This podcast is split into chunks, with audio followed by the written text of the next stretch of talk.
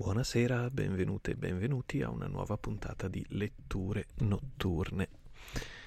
Eh, stavamo leggendo, procederemo, nel, nella lettura del, dei racconti raccolti in L'assassinio di Via Belpoggio di Italo Svevo. Eravamo arrivati al terzo e ultimo racconto, lo specifico del dottor Menghi.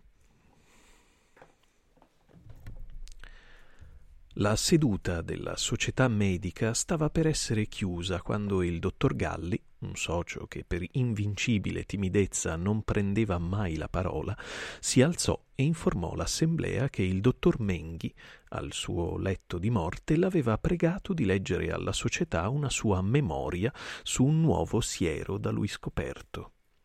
Mi pare si tratti di un nuovo siero, si corresse il dottor Galli dubbioso. Anzi, mi pare si tratti di un nuovo siero, si corresse il dottor Galli dubbioso. I medici più giovani gridarono subito si legga, si legga. Ho deciso che la mia invenzione muoia con me, ma non so risolvermi a conservare il segreto sulle strane esperienze che con tale invenzione mi è stato concesso di fare. Non potendo perciò mettere a disposizione di tutti il materiale che servì a me per i miei esperimenti, mi sarà difficile di far credere nella verità di quanto sto per esporre. Mi sostiene la fiducia che le mie parole, essendo tutte basate su fatti controllati con la massima accuratezza, portino impresso il segno della verità. Perciò la mia memoria non è destinata al grande pubblico che tale verità non saprebbe riconoscere, ma ad una cerchia ristretta di scienziati. Non temo, in, non temo i tanti nemici che ho anche fra voi. Soffersi molto per le vostre ironie. Ora che scrivo a chi leggerà quando sarò morto, mi sento aleggiare d'intorno la pace che vigerà allora. Io non soffrirò più ed è altrettanto certo che voi lascerete il morto in pace. La quiete che mi deriva da tali idee mi fa riconoscere volentieri che io vi diedi talvolta motivo a dubitare di me. Molti anni or sono, con precipitazione giovanile, io proclamai la mia scoperta di un siero atto a ridare istantaneamente ad un organismo vizzo la prisca gioventù. Fu poi trovato che la gioventù data da me durava troppo poco e un mio avversario, cui non serbo rancore per quanto m'abbia ferito con tanta malizia, asserì che la mia gioventù non era altro che una corsa pazza alla vecchiaia. Lo riconobbero tutti, però io avevo scoperto uno stimolante incomparabile superiore a tutti quelli finora in uso. Nella mia superbia sdegnai di vantarmene non era un risultato adeguato allo sforzo per fermare la gioventù, di scoprire uno stimolante anch'esso di applicazione limitata perché non assimilabile che da organismi dotati ancora di piena vitalità. Ne parlo perché oggi io amo quella mia bella scoperta che abbreviava la vita ma la rendeva intensa, mentre la scoperta di cui ho da parlarvi e che raggiunse il suo scopo mi fa ribrezzo. Parlo della prima anche perché ha relazione diretta con l'argomento per cui scrissi questa memoria. E non è per difendermi, ma per schiarire che io neghi che il mio avversario abbia avuto ragione asserendo che il mio specifico meritasse la definizione di alcole. Menghi. Di alcole Menghi, scusate. Il mio specifico è toto genere, differente dall'alcole. L'alcole rallenta il ricambio della materia, il mio lo precipita. Ed è così che, mentre l'alcole impaccia il lavoro del cuore fino ad esaurirlo, il mio specifico la facilita tanto che l'organismo intero vi soggiace. Notate, l'organo che è la sorgente della mia vita, non trovando ostacoli in un organismo tutto vitale, esorbita e uccide. Il dottor Clementi mi aiutò a costruire tale teoria che seppelliva la mia scoperta, anzi, lo riconosco volentieri, le parole sono tutte sue. E questa teoria, anzi queste parole, dovevano condurmi dritto dritto all'antidoto dell'alcole. dell'alcole Menghi. Il mio nuovo siero fu immaginato perciò prima teoricamente e adesso, dopo le varie esperienze che ne feci, dopo, dopo le varie esperienze che ne feci, non ho nulla da mutare alla sua teoria. Mai pensai di aver trovato la pietra filosofale, la vita eterna.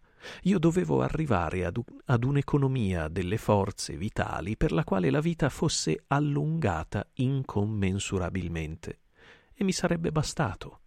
Mi sarebbe bastato di poter dire all'artista e allo scienziato ecco, la vita non è breve più neppure per voi.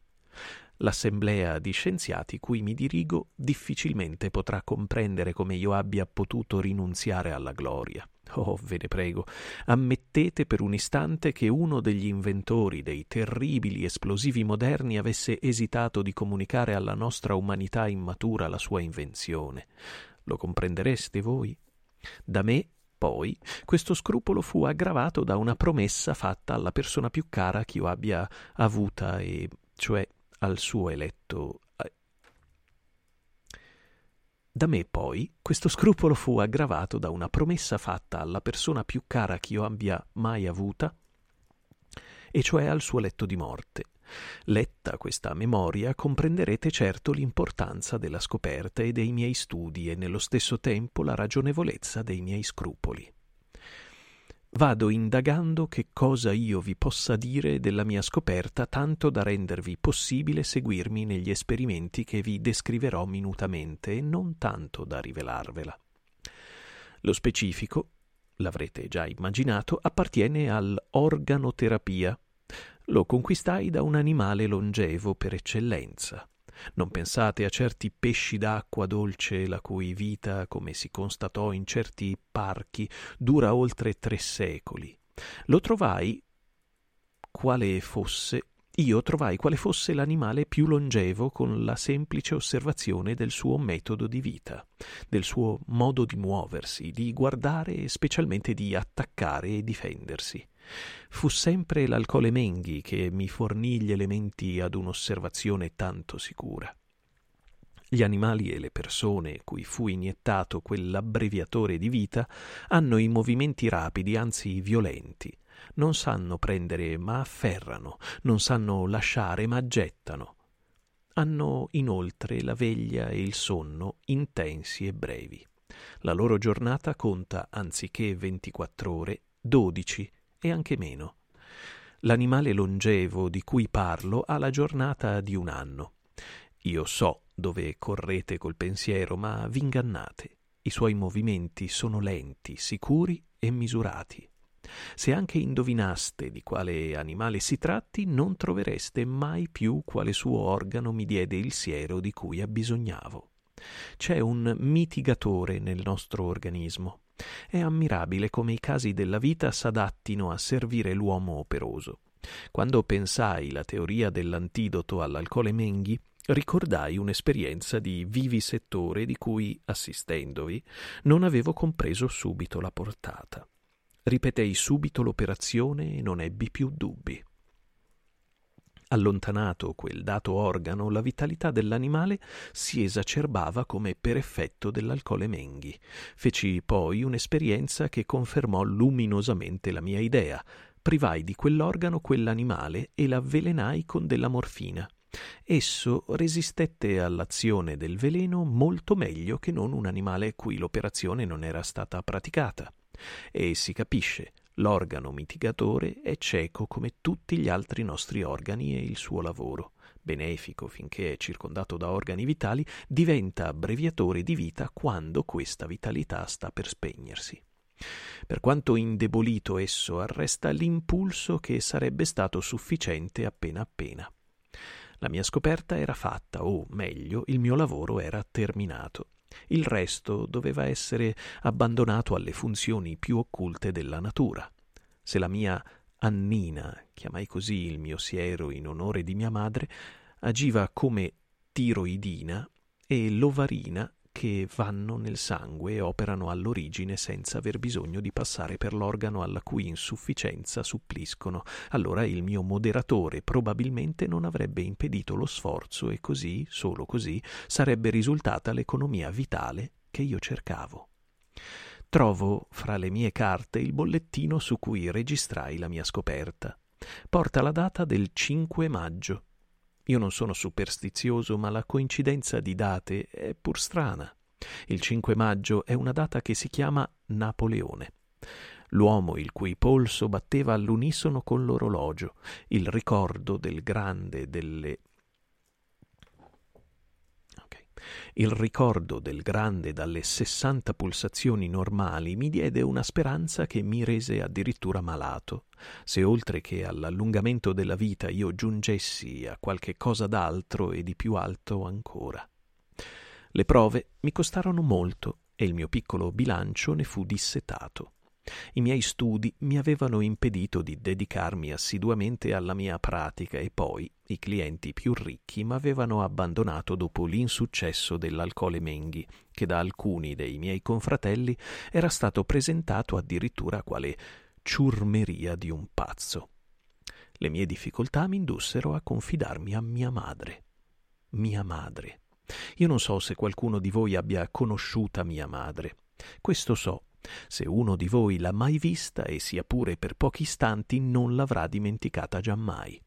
La persona alta, dritta, ne- occhio nerissimo, dolce e imperioso nello stesso tempo, la carnagione giovanile in contrasto con la chioma bianca del tutto, ma bianca candida, come di neve giovine.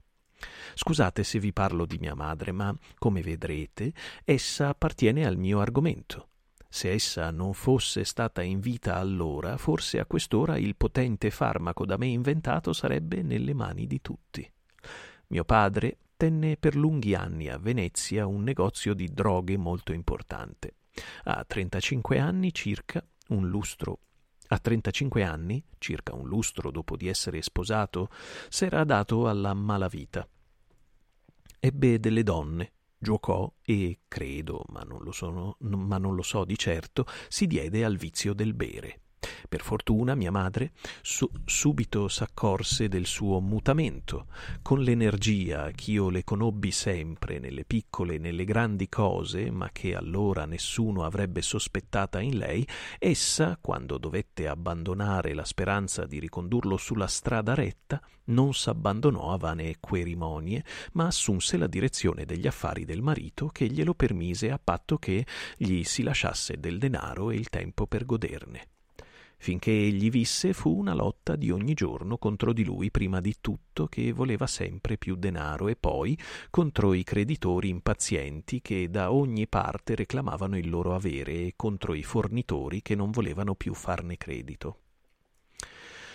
Quando mio padre morì di una pneumonite seguita al terzo giorno da esaurimento cardiaco, è solo da ciò ch'io arguisco che gli fosse dedito al bere, perché mia madre non me lo confermò giammai.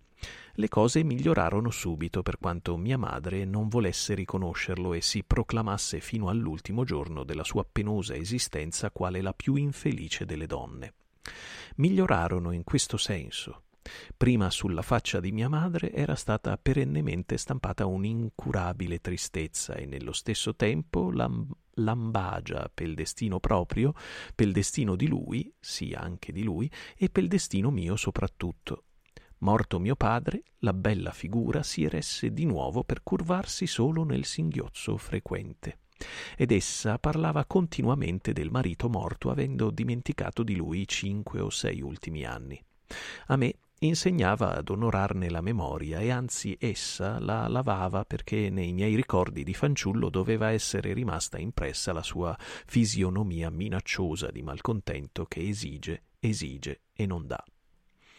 Queste qualità di mia madre vengono poste più in alto quando si apprende di quale intelligenza essa fosse dotata essa accumulò in commercio in breve tempo una piccola fortuna aprendo da sé tutti quei complicati particolari che costituiscono la scienza commerciale.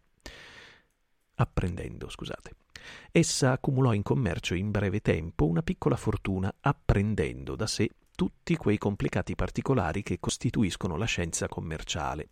Io non credo accade di spesso che una donna non provveduta di certa cultura abbia una facilità tale di comprendere tutto. Fino all'epoca della decadenza morale di mio padre, mia madre non s'era occupata che della sua casa casetta cara casetta, ove aveva fatto da padrona e da serva.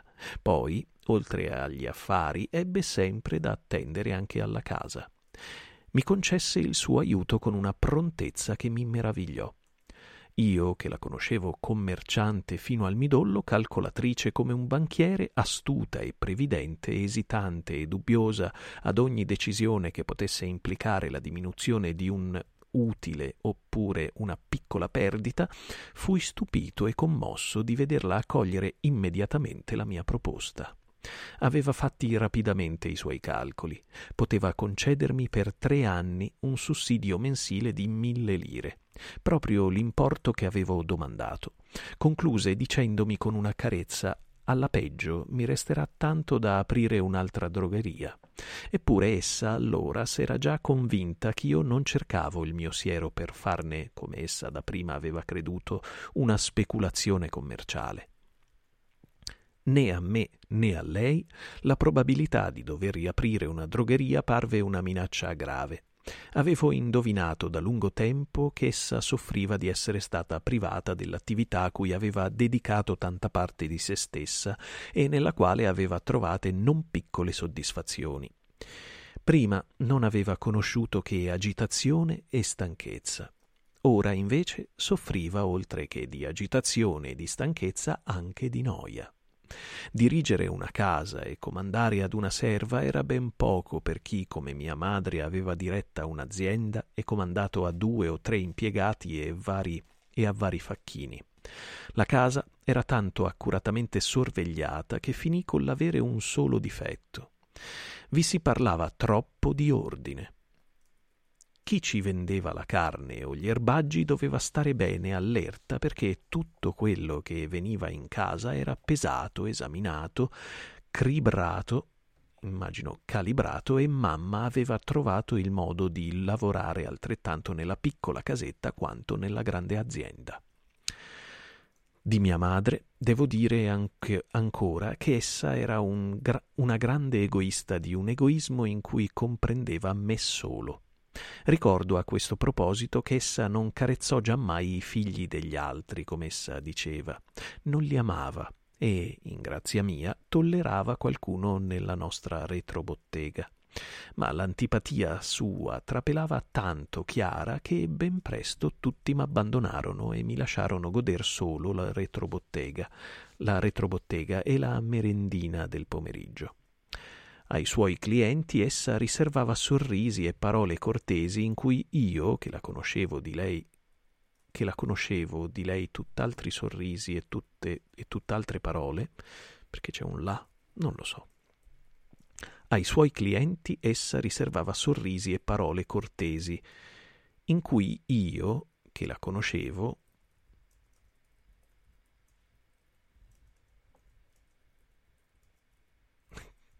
non, non riesco a, a, capire il perché sia scritta così, sarà trascritta male. Ai suoi clienti essa riservava sorrisi e parole cortesi in cui io che conoscevo di lei tutt'altri sorrisi e tutt'altre parole sentivo la falsità. Quando essa credette di dover ingiungermi il sacrificio di rinunziare alla mia gloria, al risultato già ottenuto di tanti miei studi in favore degli altri che essa non amava, io dovetti obbedire, perché le ragioni che la inducevano a tale domanda dovevano essere ben forti. Dal giorno in cui chiesi il suo soccorso, essa domandò di poter lavorare con me. Erano molti anni che non si lavorava insieme. Essa m'aveva Essa m'aveva insegnato a leggere nel suo mezzà e la ricordo pronta di venire ad aiutarmi a insegnarmi per poi abbandonarmi e correre ai suoi affari. Questo metodo ebbe delle conseguenze, non so se buone o cattive, per il mio avvenire. Io credo mi sia derivato da esso una bramosia febbrile di mutare ogni mia idea in un'azione, bramosia che può talvolta spingermi a comunicazioni premature, ma che all'incontro mi spinge a precisare sinteticamente le idee, mentre altri perde tempo in errori e illusioni. Capisco che nel laboratorio l'idea si realizza immediatamente, ma in una forma non precisa. Io ammetto una somiglianza fra l'animale evoluto e il non evoluto, ma non ne ammetto l'identità. Bastano le esperienze fatte con l'annina per stabilirne la diversità. Quando mamma cominciò a lavorare con me in laboratorio, la mia scoperta era già perfetta non si trattava più che di produrre una quantità sufficiente di annina per procedere a esperimenti seguiti. La massima parte del nostro tempo fu impiegata a discussioni sulla teoria che ne risultò più chiara. Essa capì presto e bene. Vero è che per farmi intendere meglio usavo meno possibile di termini scientifici, anzi ricorrevo a un linguaggio che la scienza rifiuta. La vita animale è comparabile all'ebollizione di una caldaia d'acqua posta su un focolare di cui il combustibile sia limitato. Questa ebollizione può finire perché il combustibile vada ad esaurirsi o perché l'acqua, a forza di bollire, svampisca. Nel primo caso si avrebbe una morte per esaurimento, nel secondo per abbruciamento. Ora è evidente che la vita animale è assicurata da un eccesso di calore. Voglio dire che l'equilibrio fra l'acqua e il fuoco non è perfetto e che la vita potrebbe durare di più se l'ebollizione potesse essere diminuita. Per esempio, è evidente che il calore emanato dal nostro corpo è una perdita. Quanta parte di questa perdita è necessaria per proteggere la nostra periferia? Per essere più precisi, è noto che impiegando utilmente la forza manifestata e perciò perduta dal cuore in 24 ore si potrebbero sollevare chilogrammi 4.000 a un metro d'altezza. d'altezza. È un eccesso. Quanta parte di questa forza è necessaria per alimentare la nostra vita e quanta parte va perduta o, risolu- o risulta dannosa? L'avvenire della scienza igienica è tutto nella soluzione di tale problema. Io intanto so che questa forza è eccessiva e lo so prima di tutto per il fatto che molti individui di cui il calore manifesto era inferiore si dimostrarono più forti di quelli dalle pulsazioni affrettate e dal calore trapelante da ogni poro. La forza latente è la sola forza. Scusate. La forza latente è la sola forza, quella che si può percepire coi nostri sensi o misurare coi nostri strumenti è la perdita della forza. E avete osservato come il cervello funzioni egregiamente in individui il cui cuore abbia declinato? Io ho constatato delle menti lucide anzi acute, in persone il cui polso non si poteva più contare per la sua debolezza e velocità. Io mi abbandonai tutto al piacere di far sentire a mia madre la grandezza e l'originalità della mia idea. Non avevo oramai che da dire una parola e mamma pensava il mio pensiero. Avevo bisogno di una tale collaborazione. Di solito, quando lavoravo, mi lascio di solito quando lavoro mi lascio andare spesso alle mie fantasticherie. Mi arresto a contemplare le ultime conseguenze delle mie idee, le accarezzo, ne ammiro il futuro successo e oblio il lavoro necessario per realizzarle. Con mia madre ciò non era possibile. Essa portava seco in laboratorio i sistemi che tanto le avevano giovato negli affari. L'annina, nella sua forma più pura, cioè quale un siero tratto direttamente dall'organo moderatore, dimostrò di essere un veleno di una potenza incomparabile. Con un decigrammo nel sangue si uccideva un cane giovine e forte in quaranta secondi. Dapprima mia madre non voleva credere si trattasse di una morte reale.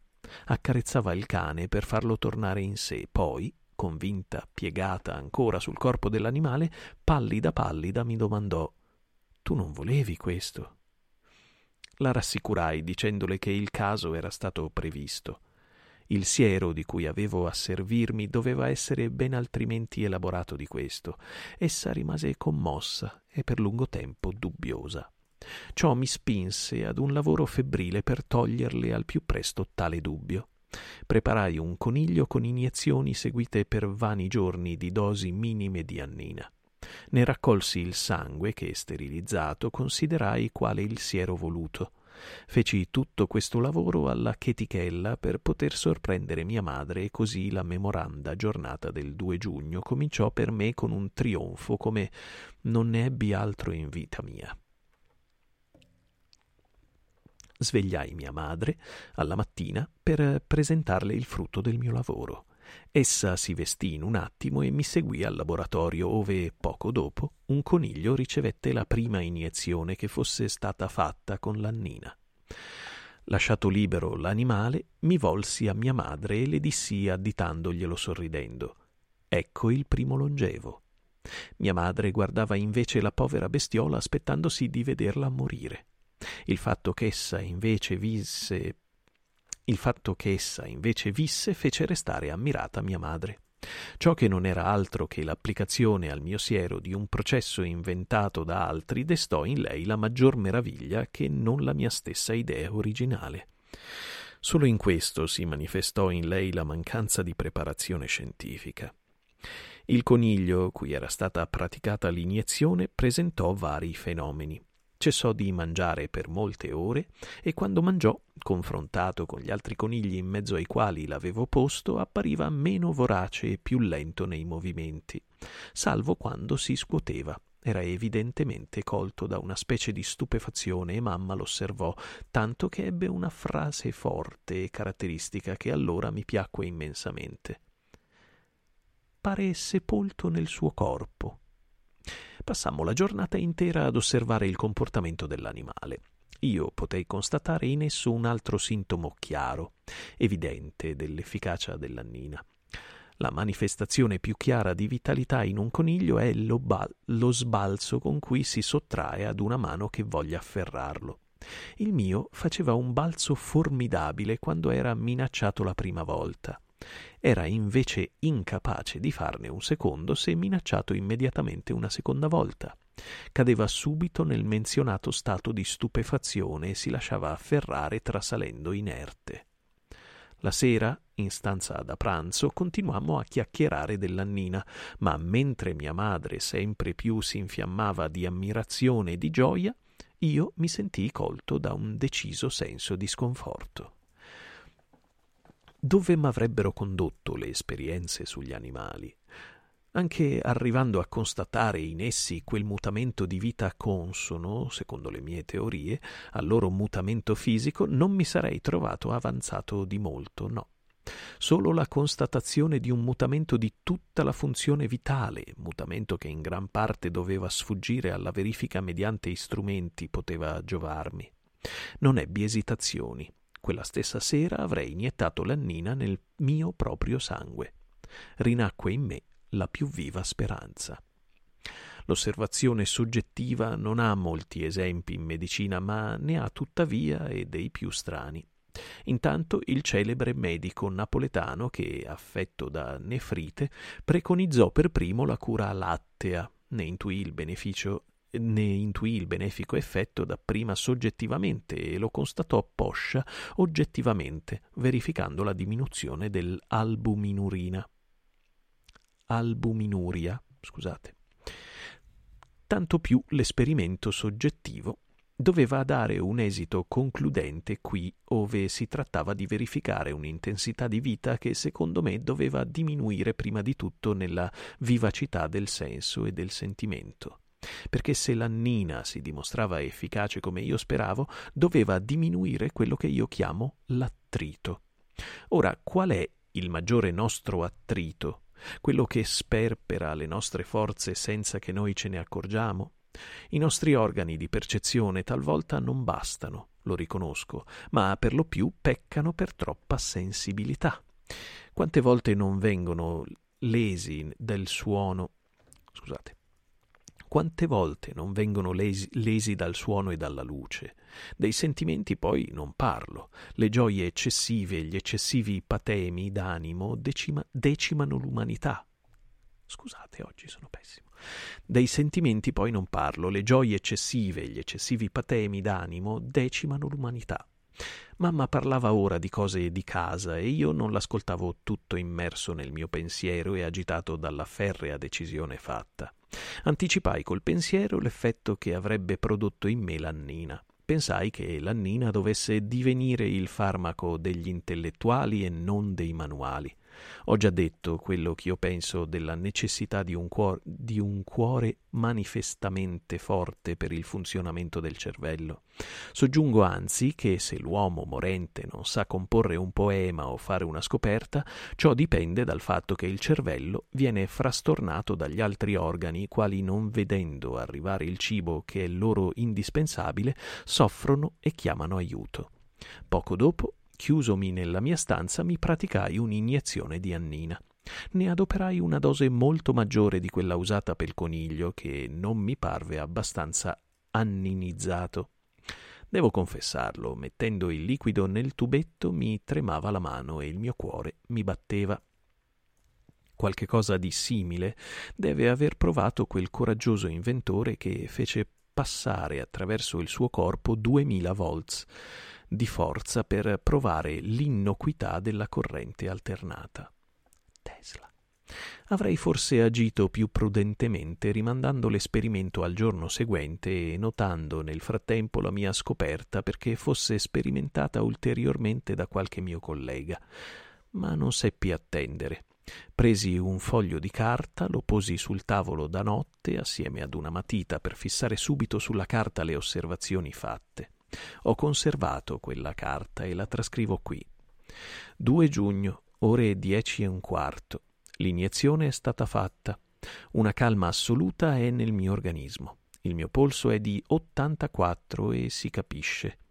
Mi stenderò subito sul letto per provare la mia temperatura. Il punto del braccio ove praticai l'iniezione mi brucia. L'assorbimento del siero procede lentamente. Ricordo che dopo l'assorbimento totale del siero il contegno del coniglio non ne accusò un effetto che oltre dieci, metri, dieci minuti dopo. Ore dieci e trentacinque. Sotto la cute non c'è più alcun residuo di siero. La mia temperatura è di 37,2. Mi sento agitato. Posso contare il battito del cuore nell'orecchio poggiato sul guanciale e arrivo a stabilire che è sincrono al polso. Una vera perturbazione nel circolo è esclusa. Ore dieci e quaranta. Ho paura di perdere i sensi. Nel mio organismo scoppiò un temporale che mi pare vada ancora aumentando. Cominciò con un rumore assordante nelle orecchie, tale che mi parve esterno, Fu uno scoppio dapprima come se la pressione dell'aria all'esterno avesse fatto scoppiare in un sol colpo le otto lastre della mia stanza, e adesso continua assordante e minaccioso come se qualche cosa di macchinoso, enorme, s'avvicinasse, s'avvicinasse. Per capire che tutto quel frastuono è in me e non fuori di me, mi basta di guardare la fiamma del gas accanto al mio letto, la quale si riflette immota nello specchio di faccia. Ricordo con terrore la dose enorme di annina che mi sono iniettata. Mi faccio dei rimproveri con mente lucidissima. Il professor Arrigoni aveva ragione di dire che io ero tale un geometra che ero capace di misurare un abisso in pochi istanti, ma saltandoci dentro.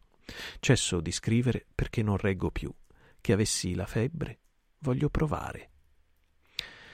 3 giugno, ore 9 antimeridiane. Non arrivai a provare il polso. Ora ammonta a 66, 18 pulsazioni in meno di iersera. Rileggo la descrizione fatta del malessere da cui fui colto iersera. Com'è imperfetta, ma come completarla? La scienza medica è tanto povera di termini per esprimere delle impressioni soggettive. Il mio malessere andò talmente aumentando che finii con l'abbandonare la matita, mi stesi sul letto e perdetti i sensi. Ricordo che prima morirà. Scusate. Ricordo che prima mormorai collasso. Infatti, se un mio collega m'avesse visto allora, avrebbe detto così. Le mie labbra non trattenevano più la saliva che mi pioveva sulle guance e m'accorsi che la mia respirazione era corta, precipitosa. La stanza m'appariva buia del tutto. Sulla mia retina si rifletteva soltanto una piastrina gialla, la fiamma del gas da cui non irradiava alcuna luce e penso che devo averla fissata continuamente perché ancora adesso ritrovo stampata in me la povera, misera cosa, così com'era allora, fredda e piccola, l'unico mio punto di contatto col mondo esterno. Morivo. Laggiù le mie gambe, che mi parevano lontano, ben fuori dal letto, pesavano enormemente. Non ricordo altro.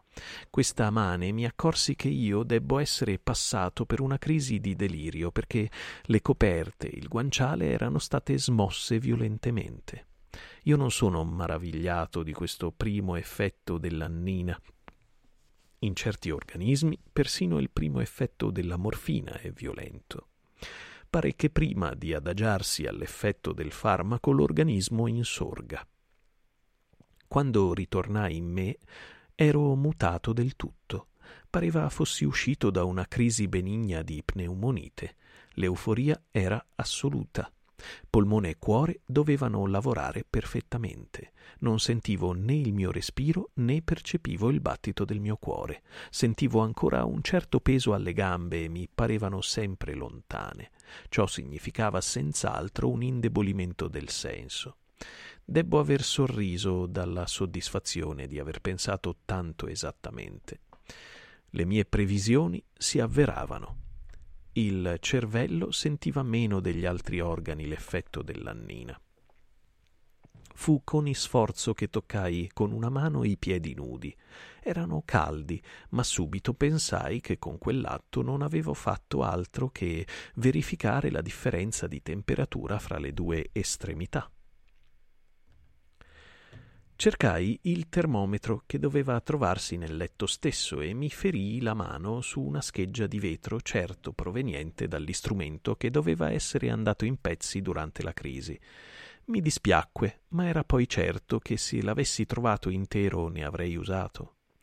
E stetti in moto senza fare alcuno sforzo per liberare il mio letto dalle altre schegge di vetro che dovevano trovarsi. Trovarvisi. Mi baloccai per lungo tempo immobile con le mie idee. Pensai, dovrei notare subito le mie osservazioni. Ero certo che avrei potuto balzare dal letto e correre a fare le mie annotazioni. Ma non mi mossi. Il pensiero rimase alle annotazioni e mi indugiai a pensare quello che avrei scritto se avessi scritto. Intanto avrei guardato l'orologio per stabilire quanto tempo avesse durato la mia incoscienza.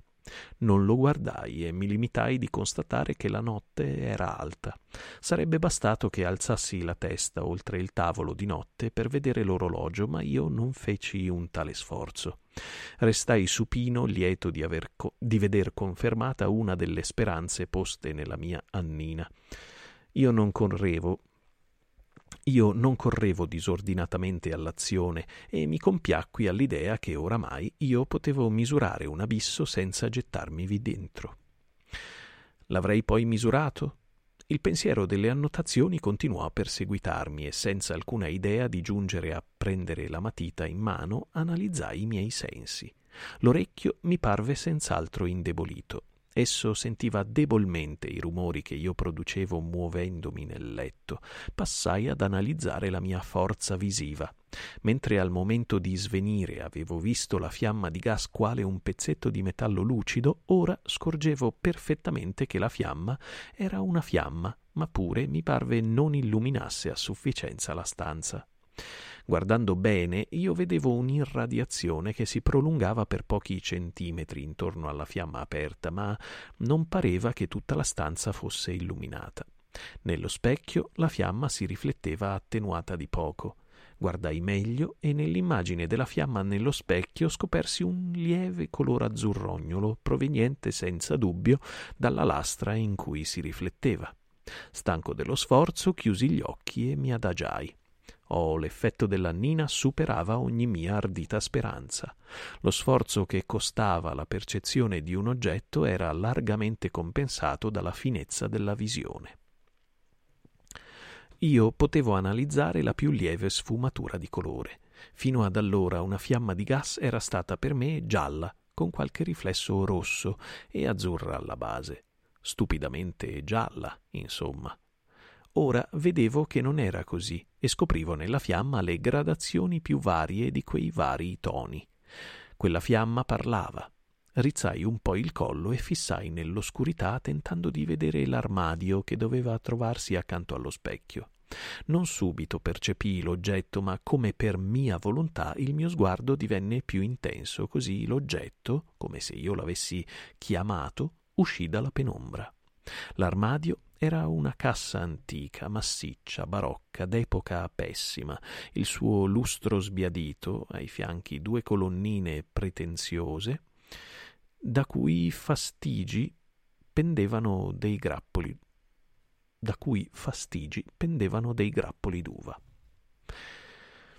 Io non l'avevo mai visto così, ed essendo un oggetto che avevo avuto accanto dalla mia prima infanzia, fui stupito di scorgerlo sorprendentemente strano. Per la prima volta vidi in esso lo sforzo di linee fatto dal poco destro artista, la cui arte barocca era stata resa meno ridicola dall'antichità. Io non ho natura di pittore, tutt'altro, e fui sorpreso dalla delicatezza e finezza del mio occhio. Come tutti gli oggetti sono belli se visti con una forza che superi almeno quella di chi li guarda per muoversi fra di loro.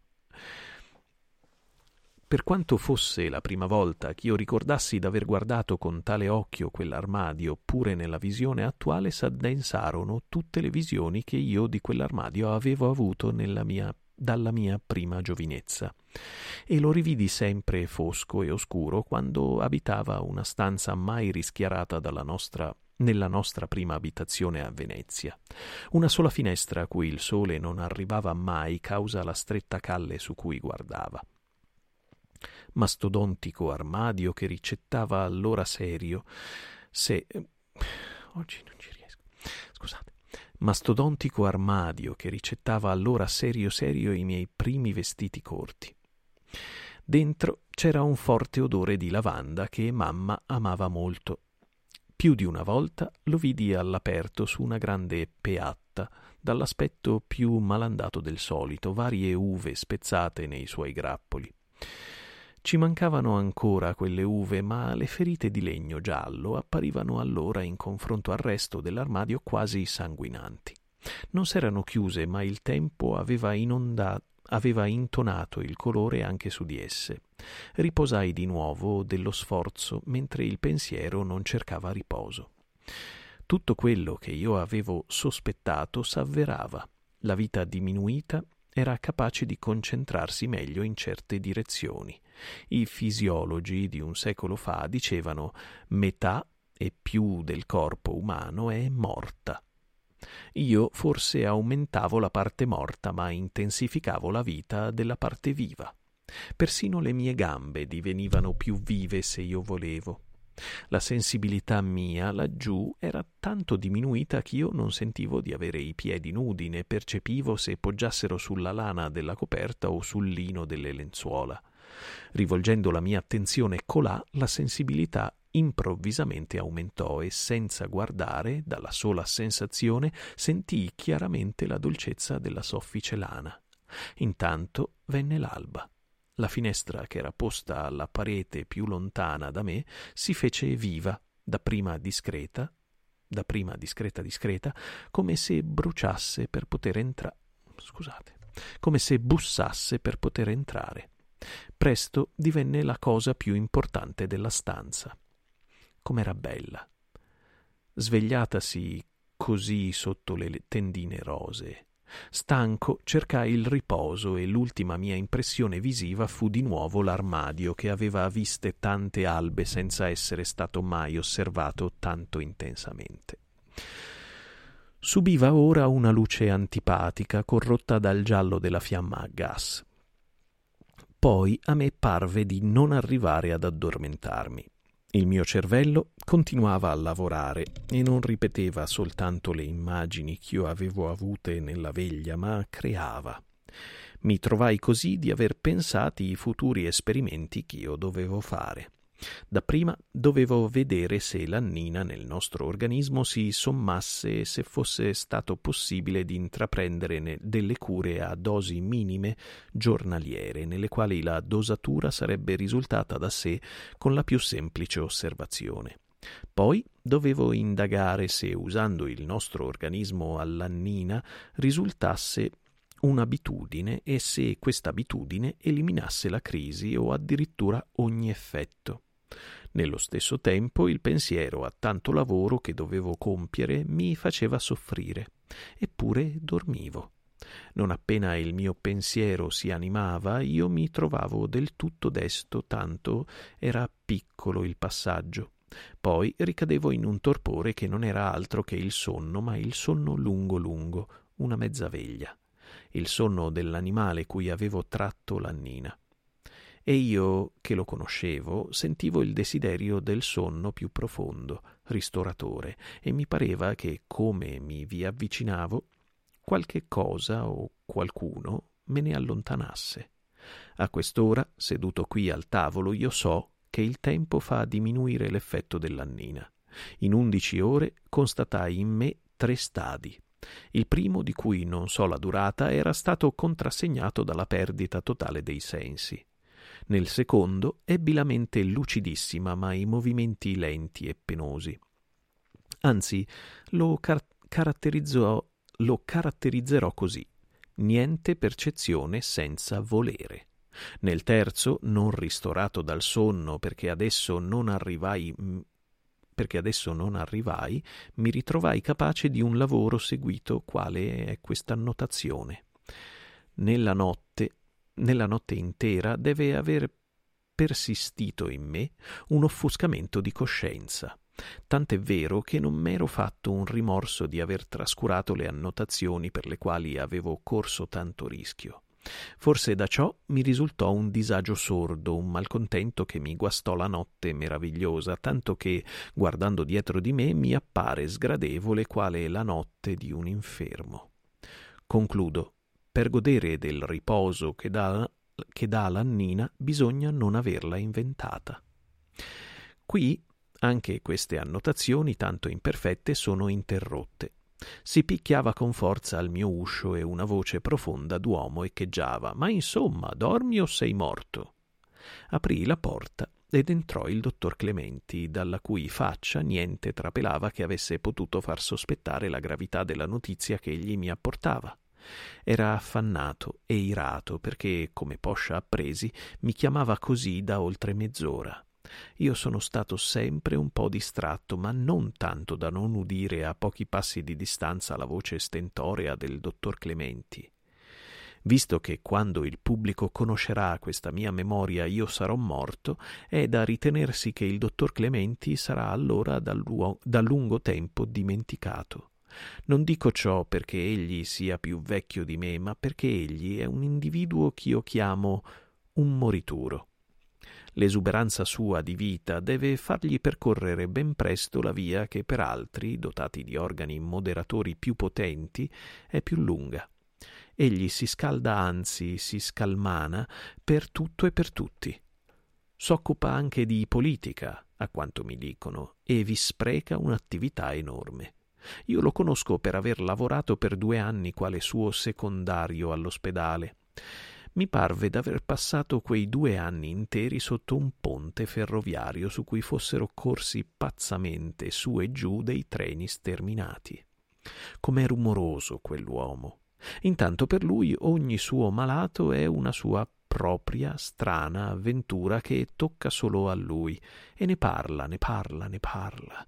Ammetto che sia capacissimo quale medico ed è perciò che gli affidai mia madre, ma solo per troppa esuberanza di vita egli prende ve dei granchi. Quando vede l'ammalato il primo giorno comincia subito a diagnosticare e diagnostica il secondo, il terzo e il quarto giorno finché l'ammalato guarisce o muore. E anche dopo egli diagnostica e studia e almanacca e assiste alle sezioni cadaveriche. Se la sua diagnosi era giusta, egli ne parla tanto che pare ne sia più sorpreso di tutti. Se era fallata, la racconta tuttavia ad amici e nemici che lo deridono per questi suoi difetti e più ancora per la sua precipitazione di parola, per cui è sempre costretto ad usare di frasi che si ripetono. Faccio un passo indietro e poi, riassumendo, ma devo prima spiegarvi e così via. Si può dire di lui che non è un fanfarone solo perché è uno scienziato. Quando entra in una casa quale consulente, il medico di casa trema. Il dottor Clementi non intende certo di far del male a nessuno, ma, visto che ogni malato per lui ha tre malattie almeno, è difficile che il medico di casa abbia parlato di tutte e tre. Io trasalii vedendolo entrare in camera mia quella mattina a quell'ora. Il mio primo pensiero fu questo. La provvidenza mi invia la persona che più di tutti ha bisogno di Annina e pensai di raccontargli della mia scoperta e di pregarlo di farne una prova su di, le, su di lui. Contemporaneamente ebbi varie idee, fra altre quella di provare l'annina su un pazzo agitato. La prova sarebbe stata più concludente che sul dottor Clementi, ma di poco.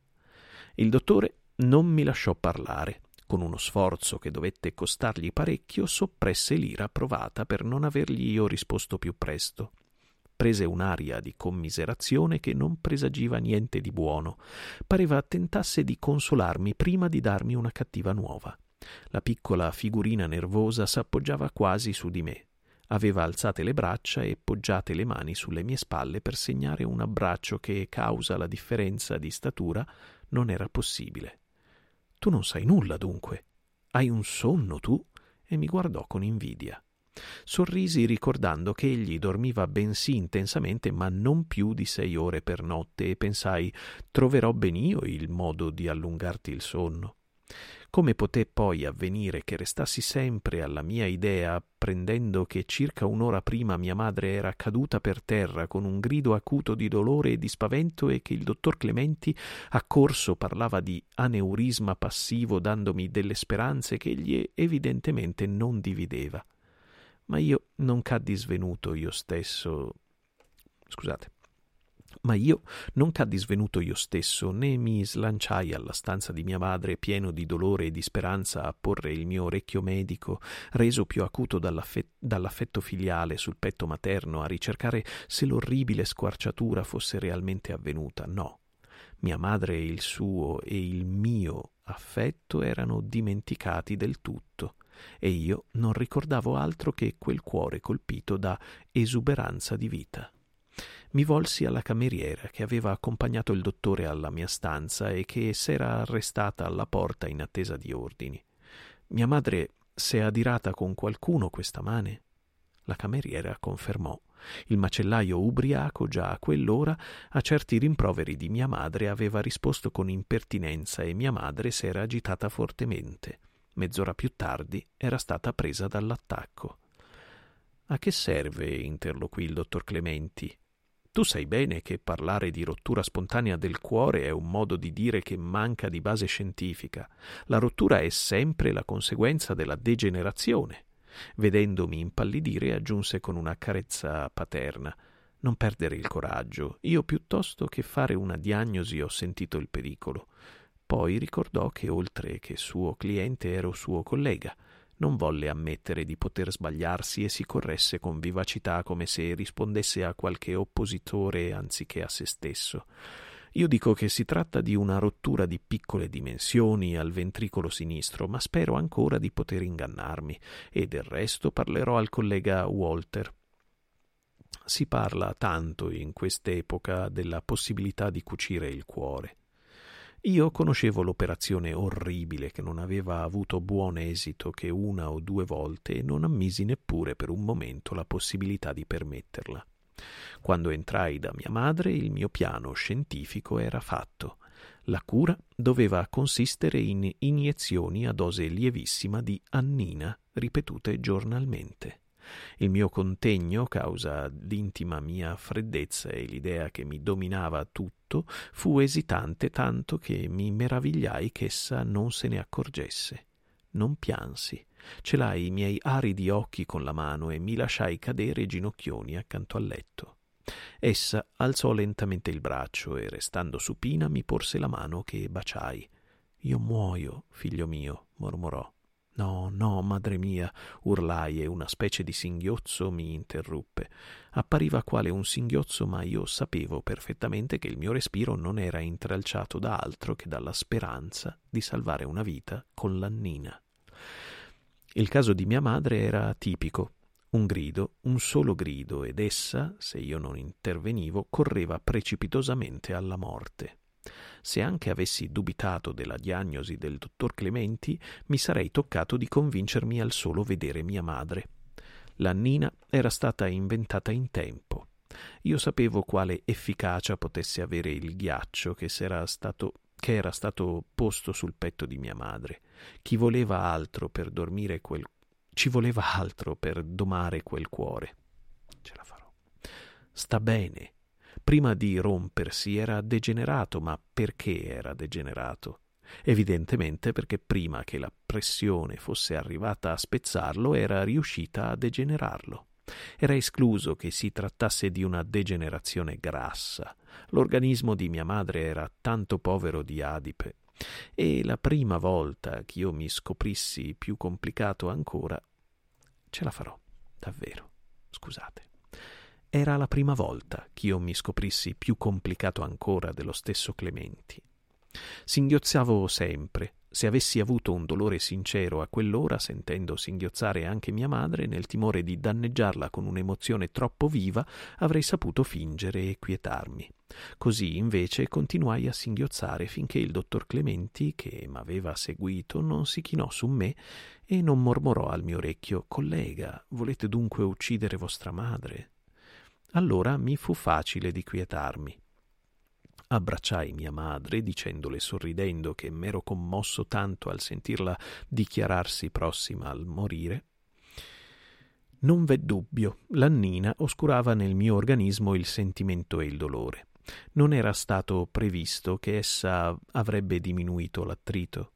La mia vita ridotta dal potente moderatore non bastava che a tener lucido il mio cervello e a malapena il sentimento di me e per me. Scusate. Essendo io un individuo sano ma non dei più forti, ebbi sempre marcato nel mio organismo il carattere della rapida combustione ebbi sempre, cioè, le mani calde e un'esuberanza di sentimento che mi faceva soffrire al solo veder soffrire una bestia. Invece ora mi mancava il dolore persino assistendo alla rappresentazione di quello che, vicino o lontano, era pure il mio destino. La previsione della morte esisteva allora in me soltanto quale la conclusione di un sillogismo, forse errato anche quello. Eppure questa freddezza non era, non era scompagnata da un sentimento di decadenza non dissimile da quello che deve avere chi s'abbruttisce in un vizio avvilente.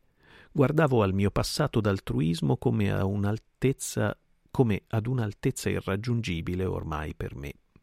E pensavo, peccato che ho perso l'annina precisa. Scusate.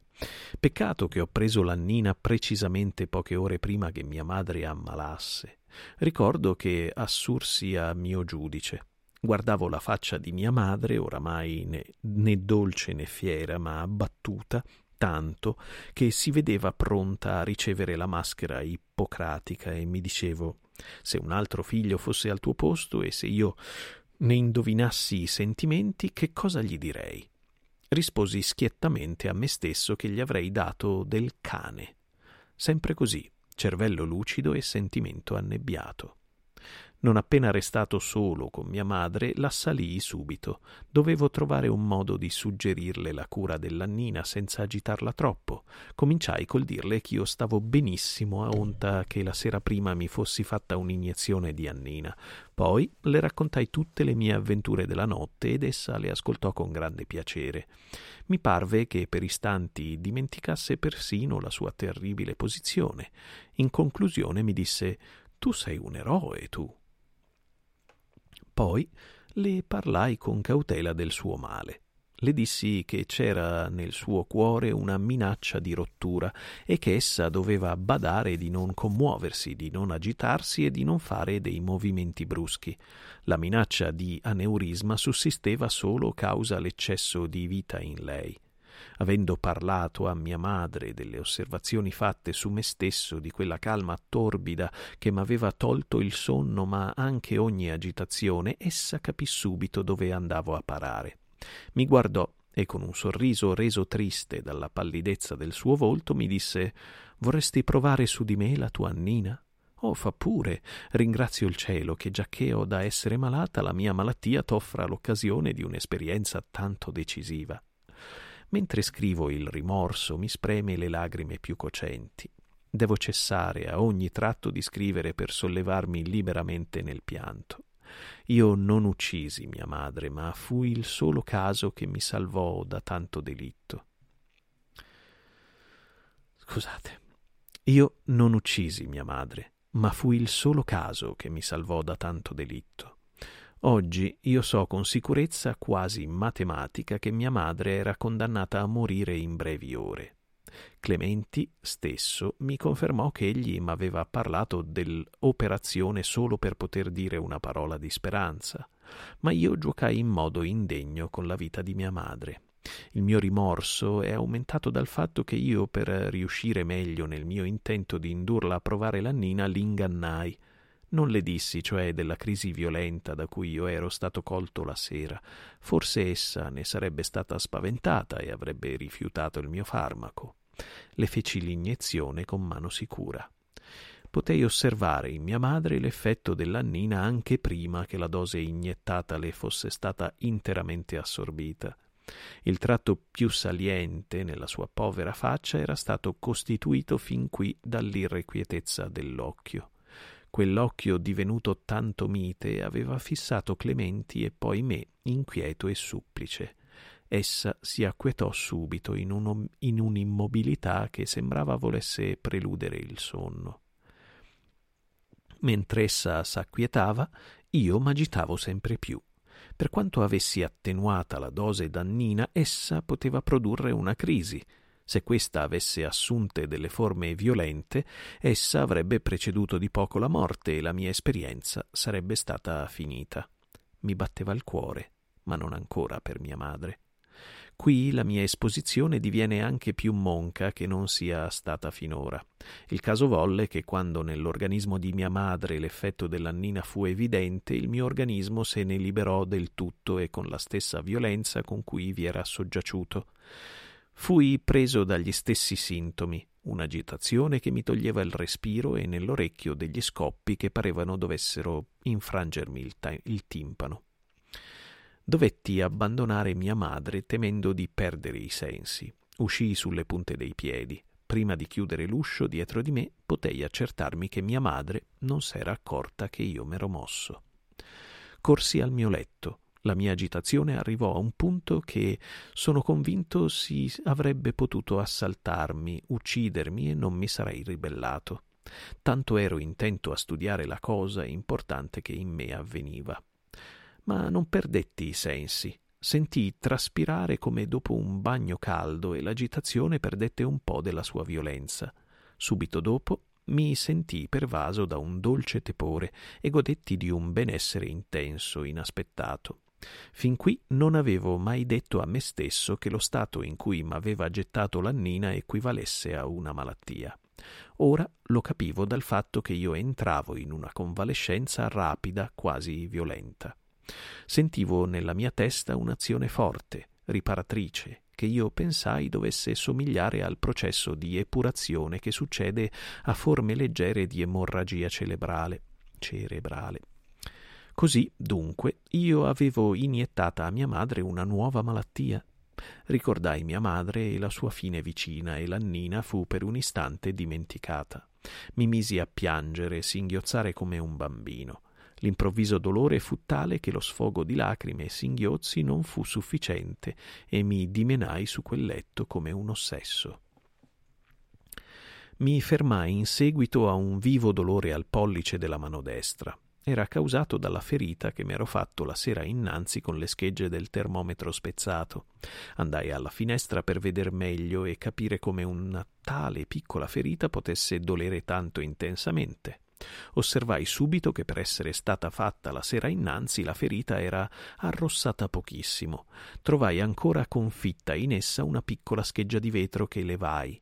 Potei verificare che dal momento in cui m'aveva dolu- doluto doveva essere successa una metamorfosi della ferita. Questa metamorfosi continuava ancora sotto i miei occhi, era evidente. Fino a poco prima la ferita aveva avuto l'aspetto come se inferta ad un cadavere e ora, passato l'effetto dell'annina, incominciava la sua reazione dolente e salutare. Si infiammava e le sue piccole labbra si gonfiavano. Ne fui schiacciato guardai intorno a me non so se in cerca di un soccorso o di un'arme per uccidermi. Non c'era mai stata speranza che la ferita di mia madre guarisse, ma l'Annina aveva esclusa anche quella piccola possibilità, sia pure un miracolo, che ogni medico ammette per quanto la scienza lo escluda. Quell'eccesso di vita ch'io volevo eliminare si dimostrava tutta d'un tratto utile necessario, veniva bensì sprecato finché non c'era bisogno di un'opera straordinaria di riparazione, ma quando di quest'opera verrà necessità, allora non minacciava che un pericolo, che quell'eccesso di vita si dimostrasse insufficiente. Piansi come un bambino, piansi per la mia scoperta e per mia madre. Ritornai a mia madre dopo di essermi ricomposto quanto potevo Ero lievemente stordito come un ubriaco, anzi come uno che fosse stato avvelenato dall'alcole Menghi. Il mio cervello era molto meno lucido che non quanto avevo subito l'intero effetto dell'alcole. Quando, forse? Dell'alcole Menghi. Tant'è vero che quando trovai mia madre sempre pallida ma tranquilla in un riposo assoluto, rinacqui alla speranza e pensai la reazione di eccesso di vita che è ora in me e che deve verificarsi necessariamente anche in essa non potrebbe per avventura riuscirle benefica? Non v'era traccia di sofferenza nella sua faccia. Mi sedetti accanto al suo letto, presi una sua mano nelle mie e lungamente la baciai. Con un piccolo movimento brusco e sdegnoso mia madre sottrae la sua mano ai miei baci. Mi secchi, disse brevemente con un filo di voce. Trasalii ferito. Provai un avvilimento e un dolore che mi fecero gemere. E se fosse morta prima di poter liberarsi dal mio veleno e senza lasciarmi un'ultima parola dolce? La connessione non permette di andare avanti. No, ce lo permette. Ok. E se fosse morta prima di poter liberarsi dal mio veleno e senza lasciarmi un'ultima parola dolce? Oh, non volevo lasciarla partire così, e nello stato di semi-ebrietà in cui mi trovavo, credetti di poter vincere la sua indifferenza inondandole la faccia di baci e di lagrime. In risposta, essa non ebbe che dei segni di fastidio. Da ultimo, per quanto debole fosse la sua voce, le bastò per manifestare una minaccia. Cessai temendo una violenza che l'avrebbe uccisa subito. Le restai accanto fino alla sera. Il suo torpore non cessò mai. Apriva lentamente di tempo in tempo gli occhi, guardava nel vuoto qualche canto della stanza e li richiudeva. Non pareva soffrisse. Solo una volta nella giornata si lamentò e sospirò. Oh mio Dio. Ti senti male, mamma? Mi disse di no con un lieve cenno del capo ne fui accorato, e se la Nina nello stato in cui si trovava le avesse date delle sofferenze? Già, dissi, se anche ti arreca qualche disturbo di qui a poche ore ne sarai libera. Io ebbi una lieve crisi, lieve lieve, ripetei temendo d'averla spaventata. E poi devi pensare, mamma, che io ho preso una dose tre volte più forte di quella data a te. essa non mi stava a sentire. Mi duole questo freddo che ho qui, disse accennando alla vescica di ghiaccio sul suo petto.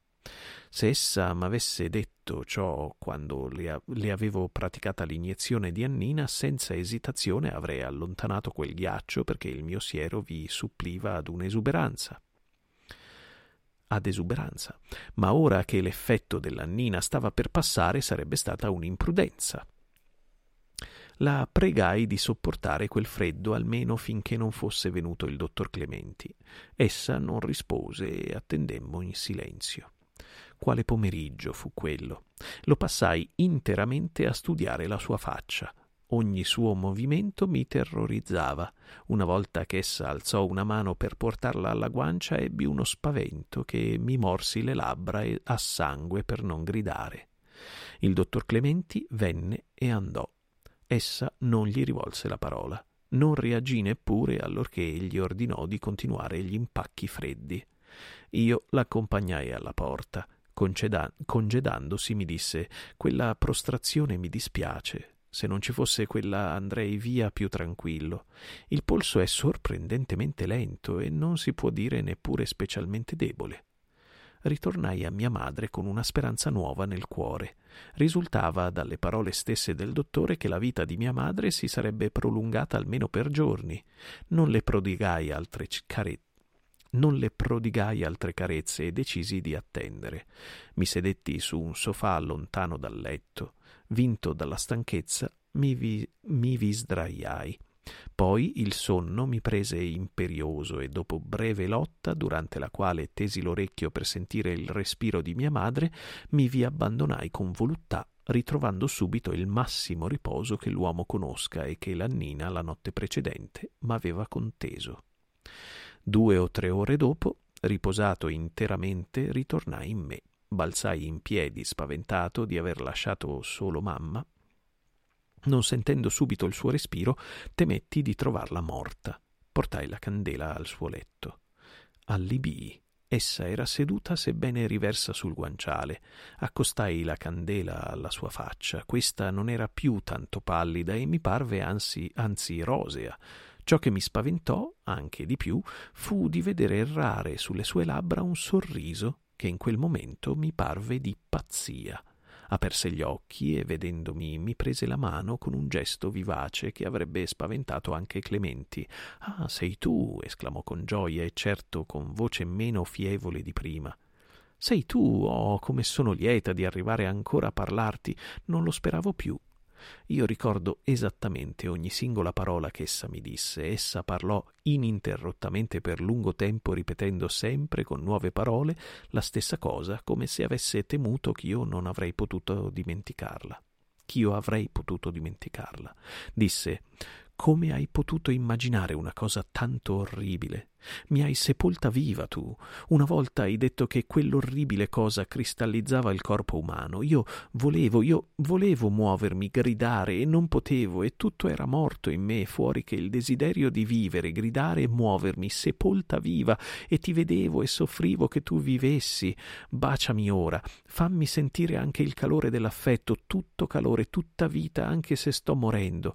Oh, baciami e piangi pure con me tu hai pensato di fare il bene di tutti e invece la tua invenzione non è altro che un nuovo flagello. Oh, poverino, come potrai ora consolarti di perdere nello stesso tempo e tua madre e il tuo grande lavoro?